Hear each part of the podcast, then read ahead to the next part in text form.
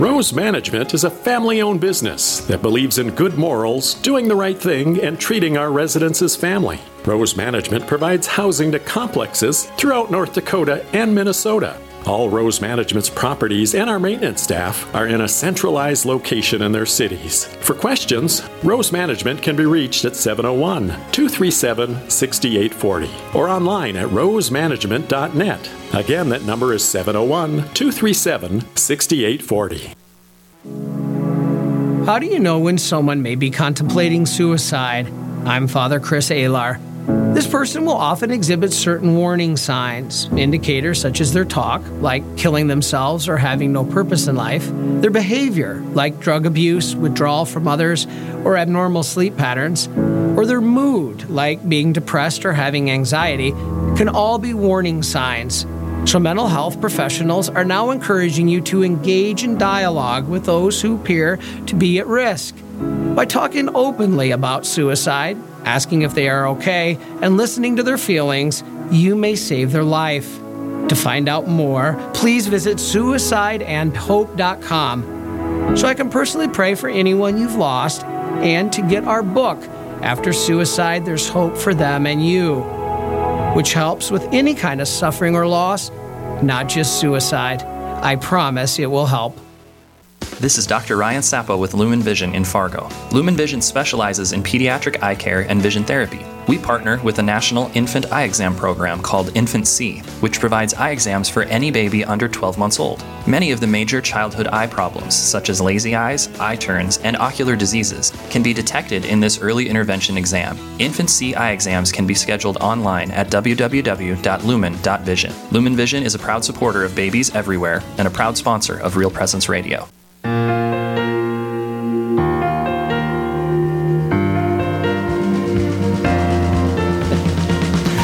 Welcome back, and thanks for staying with us on Real Presence Live. Father Jason Lefor and Father James Gross, priests of the Diocese of Fargo, joining you from our studios in the uh, near Southside Historic District in beautiful but still snow covered uh, downtown Grand Forks, North Dakota. That will be changing rapidly with uh, increasing temperatures and the rain. Well, sure, coming. because there's more snow coming. So, is, is this our fourth or fifth start of winter now. We've had it's cleared cleared out four or five times. We're, yeah, you we, know, we, we, probably should give our listeners a warning about uh, a month from now when you are going to be absent Yes, sadly, I will not be here and the next time when uh, we would be hosting because I'm going to be on my annual retreat. I'm going to be down at uh, St. John's Abbey in Collegeville, and uh, my spiritual director is not far from there, so I'll get a chance to uh, visit with him and have him uh, st- help uh, steer the ship. I'm really looking forward yeah. Father time. Gross doesn't know this yet, but he's going to be required to step out of his retreat for two hours on Thursday, the 19th, to help conduct this. I'm going to have program. to hide my cell phone at that time of the week so that. now, if you happen to miss any of today's show, you can find the podcast at realpresenceradio.com on Spotify, Stitcher, or any of your favorite podcasting platforms. And just remember that website, realpresenceradio.com, for updates on programming schedules and the opportunity to leave prayer requests and to join in, in prayer with uh, your brothers and sisters through the listening area. Well, here for our final segment to, uh, of the day, we have with us Adam Bartlett uh, to talk about an important project in helping parishes in praying the Mass uh, more fervently. Welcome to Real Presence Live. Great to be with you. Hey, hey, Adam! It's this is Father Lefor talking. I'm I'm so super excited um, that we have the privilege of having you on air. We have a potential two and a half million listeners right now who are tuning in, which makes me super excited. Um, you know, before we get into the whole Source and Summit and all behind that, I personally find your story and your discovery of liturgy and your your experience with music and coming to it um, so very stimulating and and just inspiring. Could you at least give us a little nutshell of your own kind of personal journey towards beautiful liturgy?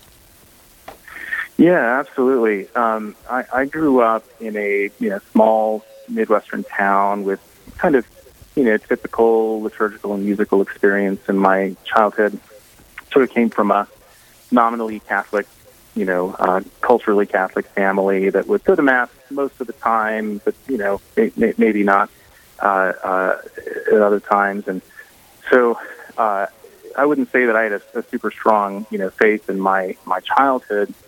but being a musician and going to Catholic school, I got pulled into uh, liturgical music. So I really, from about the third grade, was involved and throughout high school and so forth. And in about you know that time, I became really looking back a, a subject of the new evangelization. You know, uh, attended youth conferences and really, you know, kind of was re-evangelized and became very much uh, engrossed in, I guess, you know, we could call contemporary uh, music, uh, praise and worship music, and so forth, and, and gravitated toward that in my late teen and early 20s. Um, and then when I went to college, I went out at west. that time. Yeah, Adam, at that time, when you were late teens, early college, what were your your personal instruments of choice that you were good at? Was it like guitar and things like that? Yeah, so my, my dad threw a guitar in my lap when I was very young, and uh, and I yeah I played the guitar throughout uh, my youth and and uh, played in various rock bands, and actually it was my ticket into music school as well. When I went, I I uh, you know did some classical and jazz studies on the guitar as well. See, I, I think I think it's important for the listeners to hear that because I think sometimes we, you know, we have this temptation to draw a dichotomy or to like kind of segment our liturgical experiences or we think it has to be this way that way. And, and that's why i think like your story is so powerful because this is where you're coming from. It's it's part of the journey. So there you are a young person and keep going with your story. Yeah so i found myself in uh, in in phoenix arizona went to arizona state university music school and also in the the birthplace of life teen uh, so um, i i was actually a life teen uh, music director during college it actually uh, go ahead and throw this out too. I met a young young uh, uh, colleague by the name of Matt Maher who uh, was at a nearby parish and you know gigged a little bit with him and uh, others who I think you know were very much on the cutting edge of the Catholic music scene. You know at that time this is almost 20 years ago now, uh, and you know got very much involved in that world. But uh, I would say that you know with my experience of music and liturgy, I, I in in studying music uh, I kind of discovered this rich sacred music tradition that the church has, and I wanted to understand it more. And I and I and I and I fell in love with it, and wanted to find a way to, you know, re-present that and integrate that in some way in our liturgical experience today. So now, I ended up you, going off and yeah, yeah in yeah. the beginning there, didn't you? Didn't you like um, kind of start to reinvent the wheel in a certain way, like saying, "I want to take my contemporary." Um, uh, prowess and how good I am here, and take the sacred music and bring it into the contemporary world.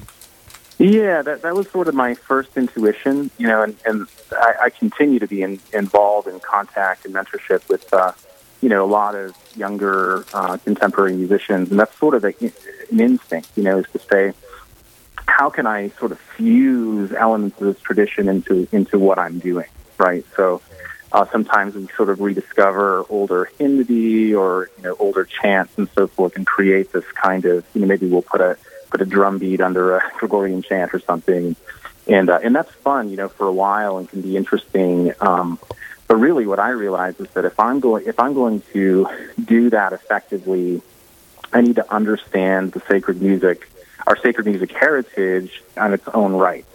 So I ended up seeking out uh, the mentorship of a Benedictine monk who taught me, uh, you know, it gave me a fully immersive uh, kind of uh, introduction to Gregorian chant. And, you know, I just dove head over heels into uh, the world of Gregorian chant and, and, uh, and applied myself to it and discovered, you know, the riches of, of our polyphonic tradition and so forth. And, and really, once I, I did that, I, I became, you know, so engrossed in it that I, I sort of just continued down that path and ended up becoming a, a parish and cathedral music director in Phoenix. Uh, went on to study the liturgy at the Liturgical Institute at Mundelein. Ended up teaching liturgical chant at Mundelein uh, for a few years, and and then segued back actually to my roots in some ways uh, through a collaboration with Focus, the Fellowship of Catholic University yeah. Students. And uh, I've been directing a sacred music choir at the SEEK conference since about, I think, 2016. Yeah. No, I have a couple just pointed questions in that journey. So, so there you are when you're discovering the sacred music through the Benedictine monk and going through. So, first of all, as you're making that transition, what what were the pros and cons that you're finding of trying to bring sacred music into the contemporary kind of format. What's the pros and the cons of that, and why did it cause you to go deeper in the sacred route? Well, I, you know, I think what this really boiled down for me ultimately, what I, uh, uh, I would say that there was a kind of uh, tension, you know, that I had to reconcile. One is that, you know, on on the one hand, uh, music that had a very powerful evangelical and kind of devotional effect on me and my re, you know, my my conversion, reversion, uh, and in those you know, particularly in those early years of building up my faith and my love of Christ and my commitment to the church and uh, and so forth, I, I knew that that was very real. It was very powerful, and and and I I, knew that that I, I didn't want to negate that in any way, and I and I could see that happening with you know thousands of young, tens of thousands of young people, you know, every year at a focus conference and so on. So there's power in that. But then on the other hand, when we took that same sort of spirituality and that same music into a liturgical context, there, there was an innate sort of tension there that's difficult to uh, to resolve. So the resolution for me is actually, uh, you know, reading what the church has to say about what the liturgy is in distinction to the devotional life. You know, the way yes. that we pray in devotion and the way that we uh, that we evangelize. there's a okay. distinction between those various realms, and each of them has music that serves their purpose. Okay, before we, because we're gonna, we'll take a break here in a couple minutes, but and then we'll dive deep into the source and summit expression of all this. But one, one last kind of on a personal note, can, can you share with us just what did what did you experience in your soul as you because this is a really deep and intimate journey that you're on to these whole levels of discovery and so all of a sudden when your soul is transitioning more to that that the sacred music and through especially the tutelage of the benedictine monk and so forth i mean adam what did you experience like person on that personal level what what did the sacred music and that expression of the uh, the gregorian chant what did it do to you personally yeah well, I, I think that you know after my kind of big conversion uh, time, uh, I had an intellectual conversion, like theologically. You know, I kind of I, I, I almost strayed away and became a evangelical, you know, Protestant, but I read my way back theologically into the church. I think the same thing happened with music and liturgy. Um, I really kind of understood what the church uh, uh, offered us and, and applied myself to that, and then really dis- discovered that there's a way to pray with the church, you know, also through the liturgy the hours and in praying the psalms and, and that, that, you know, we're, we're also praying with the saints, you know, over 2,000 years who have come before us. And I think that becoming, uniting my liturgical prayer and my, my soul really to, to the prayer and the experience of the saints uh, uh, who have gone before us in, in the liturgy of heaven was, was profound. You know, I'm praying with the church universal. Fantastic. So, um, before we g- hop into this break, uh, Adam, if you could just uh, introduce us to the product, uh, sourceandsummit.com is uh, the website for the product that you have. And that uh, phrase is familiar to a lot of us as Catholics from the Second Vatican Council, describing the Eucharist as uh, the source and summit of the Christian life. So, can you just give us a, a quick introduction to what this product is that you are offering? Yeah, so Source and Summit is uh, uh, the name of the apostolate that provides uh, the Source and Summit Missal. It's a, a pew missal that contains uh, readings and hymns, but also chants for the entire liturgical year in a simple, accessible, uh, uh, beautiful way. And then there's an accompanying digital platform that assists uh, music directors and coordinators and even pastors in preparing music and uh, uh, other elements of the liturgy in a very simple and easy to use way.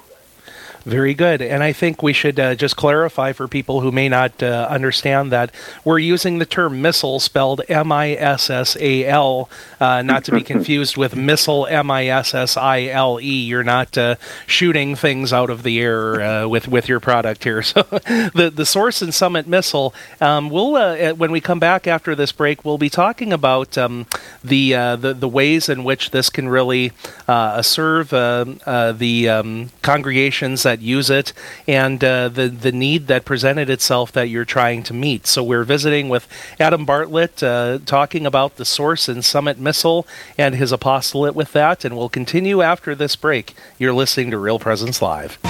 This is Real Presence Live, where the focus is not on the evil around us, but on conversion and mercy through the good news that is always good. We're local, engaging, and live on the Real Presence Radio Network. Hello, I'm Father James Kubicki, the director of the St. Francis Mission on the Rosebud Reservation in the Rapid City Diocese. And I'd like to invite all of you who are listening to please, please pray for your priests whether it's your pastor or priests in your diocese, priests who are suffering, priests who are struggling. You know, there, there's a line about people who work in law enforcement, and they're called a thin blue line. You could also say there is a thin black line, that priests stand between the good and evil, the battle between good and evil in our world. And so we have a target on each of our backs. The devil doesn't want us to succeed in our work of reconciliation and bringing the love of God into the world. And so he especially targets us with his temptations. And that's why we need your help to insulate us, to protect us, to help us persevere in our vocations. Are all sins forgivable, even suicide? I'm Father Chris Alar. Jesus said that there's only one unforgivable sin, the sin against the Holy Spirit.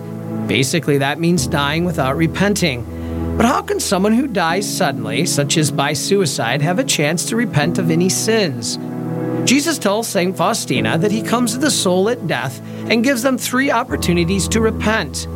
Regarding suicide, Catechism 2283 says, By ways known to him alone, God offers them the opportunity for repentance. In essence, the only unforgivable sin is not accepting the mercy of God. So, to learn how to help your loved ones do just that, please visit suicideandhope.com so I can personally pray for anyone you've lost and to get our book, After Suicide, There's Hope for Them and You, which helps with any kind of suffering or loss, not just suicide. I promise it will help.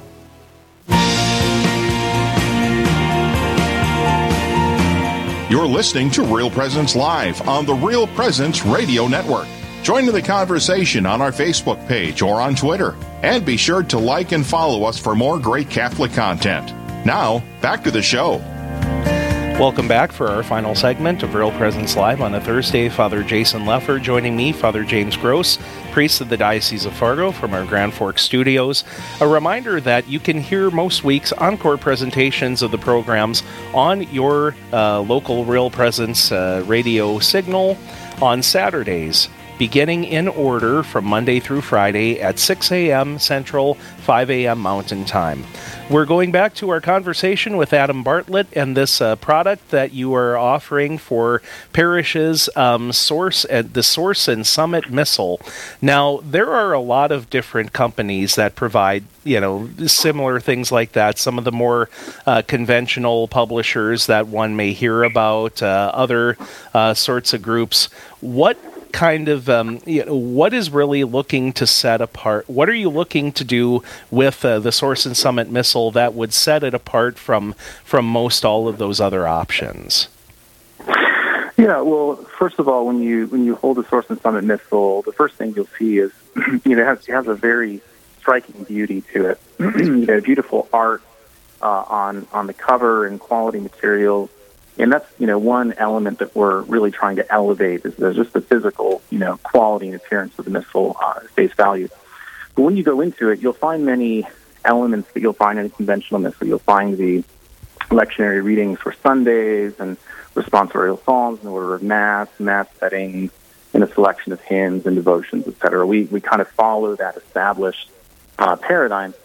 But the the most distinct element that you don't find in other missals is that we provide the uh, musical settings for the antiphons and the, the proper text of the Mass for every day, even, even on weekdays.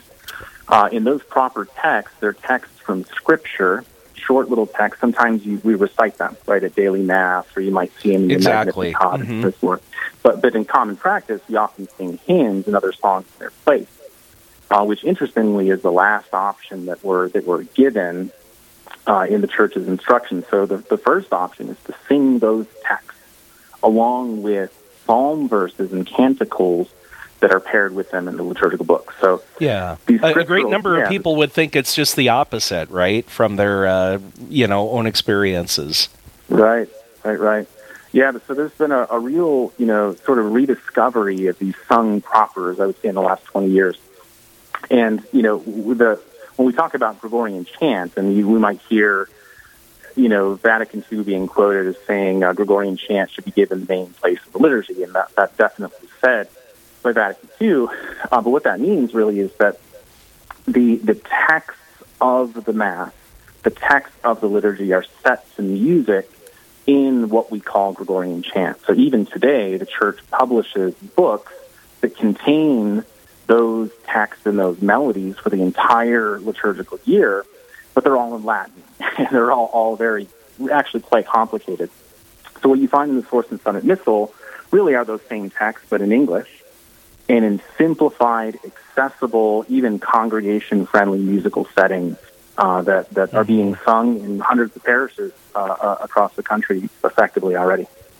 Yeah, and uh, just uh, just uh, quickly here, Father Lefor, I wanted to mention as you look on your website, sourceandsummit.com, and you see some of the examples, I think a lot of people, when they think of various chants, they get uh, rather intimidated because the way the, the staff will look and the notation, you know, it's it's unfamiliar to them, or is it going to be like eight notes or ten notes per syllable, and is it going all over the place? Uh, it, it looks like you've really managed to demystify a lot of that by you know the intention of how you um, you know of, of, of what the layout is.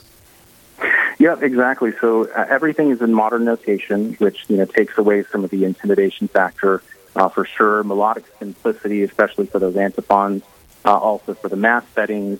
There are also over 400 hymns in English, Spanish, and Latin uh, in in the Missal, so it makes it an, an all-in-one book. Uh, but then, you know, if you ever want to start moving, you know, upward and exploring more of these musical riches of our heritage, uh, those are all found in addition to the music found in the Missal on the Source and Summit digital platform. So that's a, an innovative. You know, there's really nothing like it. Uh, uh, software uh, resource that some parishes subscribe to only, or it also comes with subscription to the Missal. So all the music for your cantor Yeah. and, and your choir can be found there. I'll, I'll give a testimony about it, Adam. I mean, all full disclosure, this is the missal that we use in my three parishes, and I am Father Gross can testify to. I'm one of the least musically inclined or competent people on the face of the earth. I've really struggled with this my whole life, but I can I can go into that digital platform. It is set up in such a wonderful way that somebody like even myself, I can understand it, comprehend it, and be able to put together an absolutely beautiful liturgy that you're as one parishioner said to me, Father, you're able to take a bunch of old people, young people, um, uh, people here, here, and we're able to do this all together. And and it's because Adam of the resource that you have put together here on the, the digital platform. We have an amazing team, you know, cutting edge uh, designers and, and, and engineers who have put together an amazing product, and we're just eh, so excited for parishes to continue to discover it. Now, this is an annual resource, right? So, if someone were to purchase the missal, it is for the, the, the dates and the celebrations of that liturgical year and something that is uh, to be renewed, correct? Yep, that's exactly right. So you have a date, you know, for every mass, and it follows sort of the established convention. Uh, the price point is, you know, the, the same or even even cheaper than a lot of the uh, the other alternatives.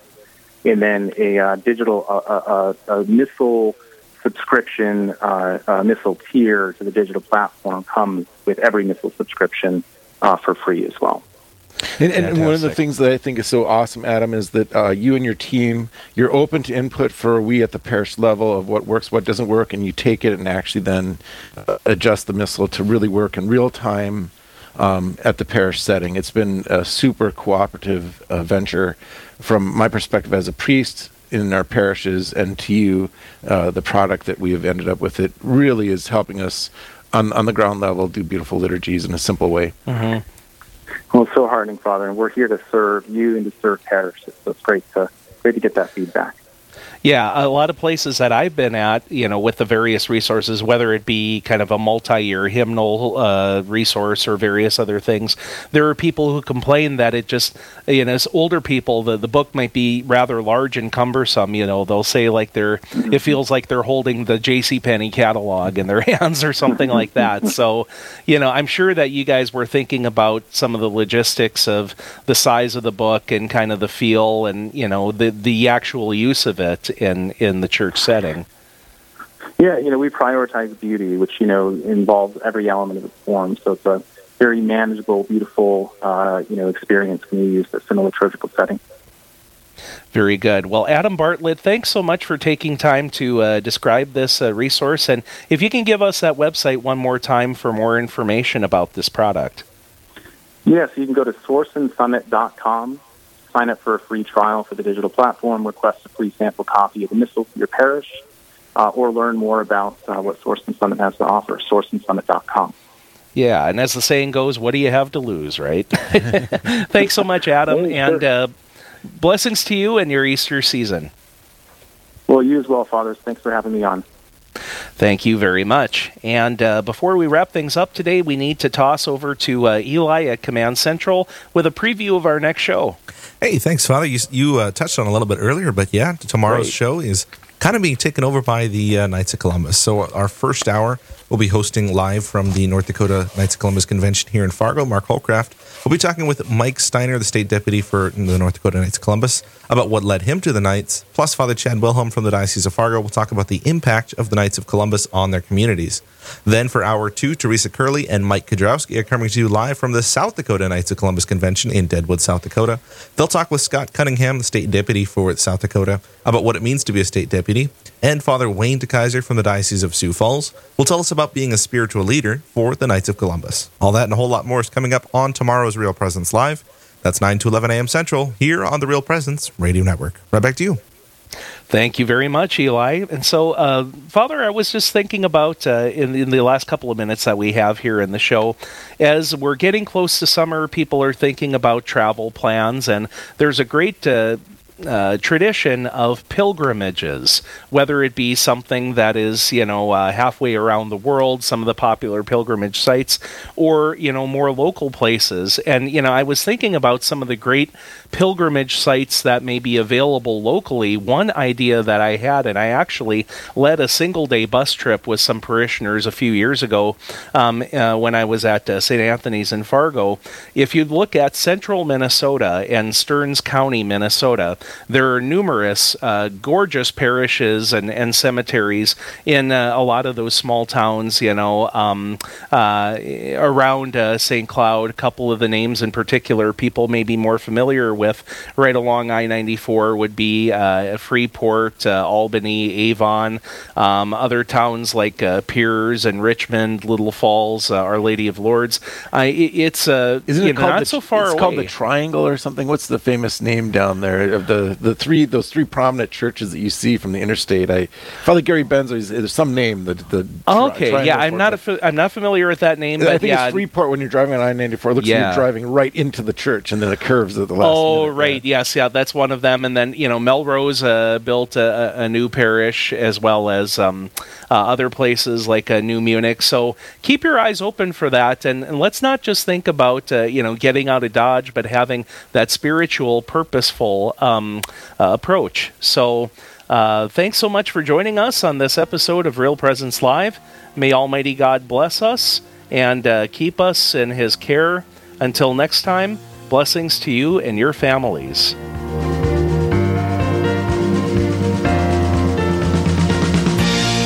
This has been Real Presence Live on the Real Presence Radio Network. Real Presence Live brings you inspirational stories of faith and a look at the good and holy things happening in our local area. Weekday mornings from 9 to 11 Central. Tune in for an encore of each show beginning Saturday morning at 6. Get the podcast any time of day or night at yourcatholicradiostation.com or on the Real Presence Radio app. And remember, you can be a part of the conversation through Facebook and Twitter. Real Presence Live, local, engaging, and live on the Real Presence Radio Network.